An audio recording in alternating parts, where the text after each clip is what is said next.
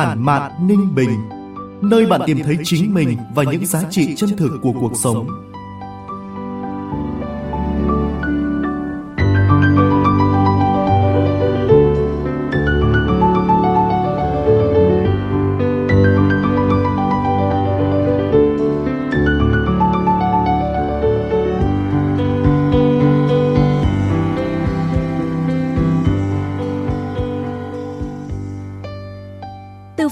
Của báo Ninh Bình.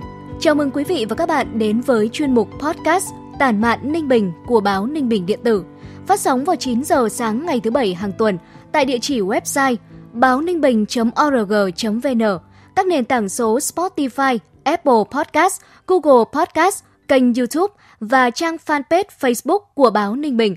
Tôi là Thu Thảo và sẽ đồng hành cùng quý vị và các bạn. Tản mạn Ninh Bình là nơi chia sẻ những góc nhìn cuộc sống, những dòng cảm xúc, lời tự sự, thông qua trang viết ngắn gọn, hàm xúc, các họa nét chấm phá độc đáo, tinh tế, mang dấu ấn cá nhân sâu sắc của vùng đất và con người Ninh Bình. Trong số phát sóng tuần này, mời quý vị và các bạn cùng nghe những tâm sự của tác giả Thanh Ngân qua tản văn Dạy con bằng những cái ôm với giọng đọc Thành Hưng.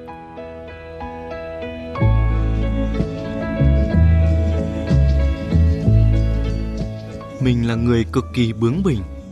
Ngay từ bé mình đã rất có chính kiến, nên người lớn hiếm có ai uốn được mình theo ý họ.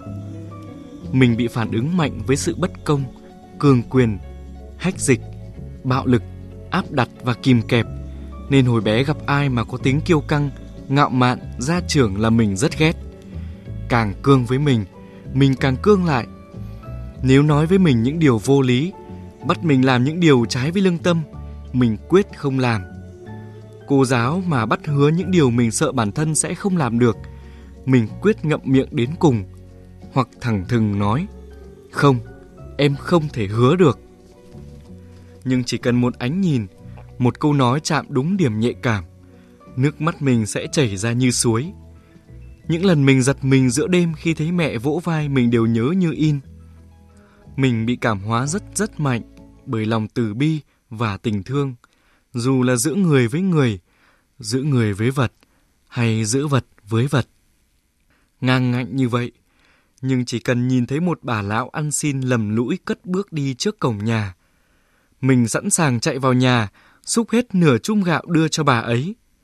Cứ nhìn thấy người già là nước mắt tự động rơi, và trong lòng cảm thấy thương xót, tiếc nuối, bồi hồi, rất khó diễn tả. Không hiểu sao mình lại có được sự thấu cảm vô cùng mãnh liệt đó.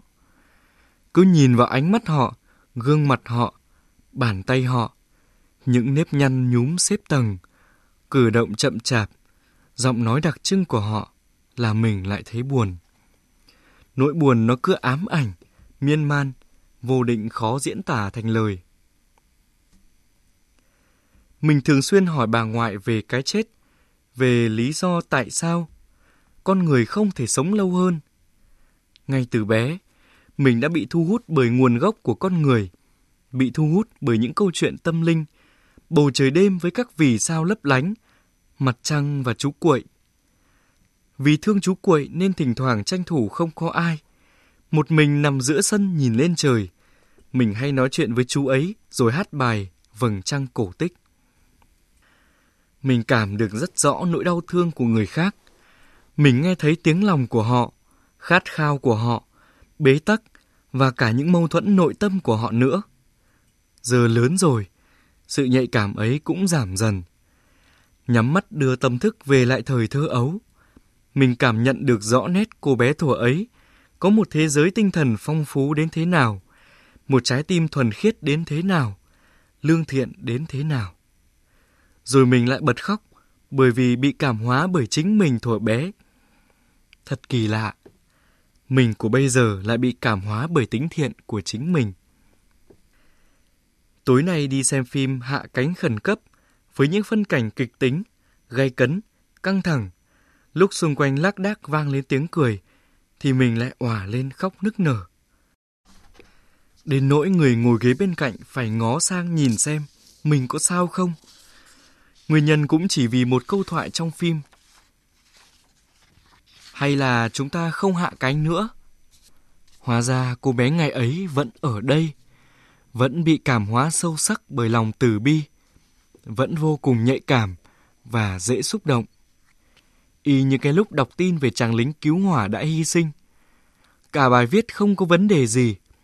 Đọc đến đoạn, bố mẹ cậu nói thuở bé cậu rất thích xem phim siêu nhân, muốn được trở thành siêu anh hùng để đi cứu giúp mọi người. Và thế là nước mắt giàn giụa.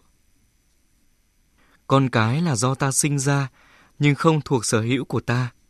Ta chỉ là cầu nối đưa con đến với thế giới này. Nếu thực sự có tồn tại luân hồi truyền kiếp, thì con của ta có thể còn là một linh hồn cấp cao hơn ta đó. Ta dù có gom góp nhặt nhạnh cả đời, kiến thức hiểu biết của mình, cũng chưa chắc đã thấu hiểu thế giới bằng năng lực cảm quan của một đứa trẻ vừa ra đời. Nếu không thể cho con cái của cải vật chất đầy đủ, cũng không phải những ông bố bà mẹ đầu chứa đầy cả một bồ tri thức. Hãy cứ chuyên tâm nuôi con bằng tình yêu thương chân thật. Chắc chắn đứa trẻ đó lớn lên sẽ trở thành người lương thiện. Roi vọt chẳng thể khiến con bạn ngoan hơn, nhưng một cái ôm lại có khả năng làm được điều đó. Đừng ngần ngại ôm con vào lòng và nói cho con nghe những lời yêu thương từ trái tim.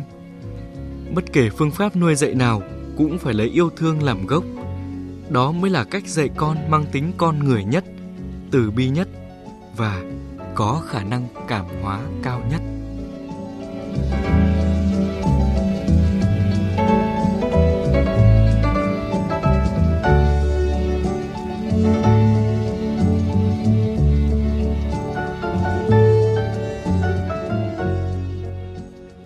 Tuần này đến đây là kết thúc. Mời quý vị và các bạn đón nghe số tiếp theo với tác phẩm Dốc trọn trái tim của tác giả Hạ Như, phát sóng lúc 9 giờ sáng thứ Bảy, ngày 21 tháng 10 trên kênh podcast Tản mạn Ninh Bình của báo Ninh Bình Điện tử. Góc nhìn cuộc sống của bạn là gì?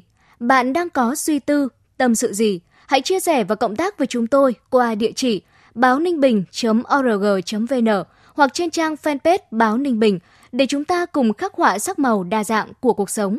Xin kính chào và hẹn gặp lại!